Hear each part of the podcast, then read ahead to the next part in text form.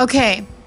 I just feel like I need to say that 2020 is a year of karmic repayment.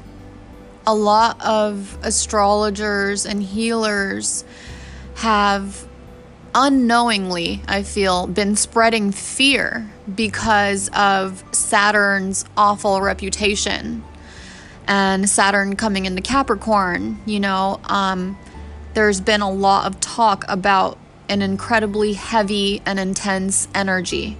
And I have definitely felt it. Don't get me wrong. It's not that I'm exempt from feeling such energies or anything like that, but I feel like if you've been doing your like inner like healing work, if you've been doing your shadow work and not trying to run away and escape, this year is going to be a massive blessing and shift in your life, and there is absolutely nothing that you need to fear or be afraid of, regardless of what is going on around you, outside of you, or like on this planet.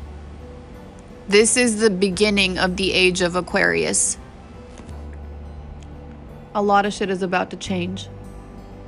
I can feel it.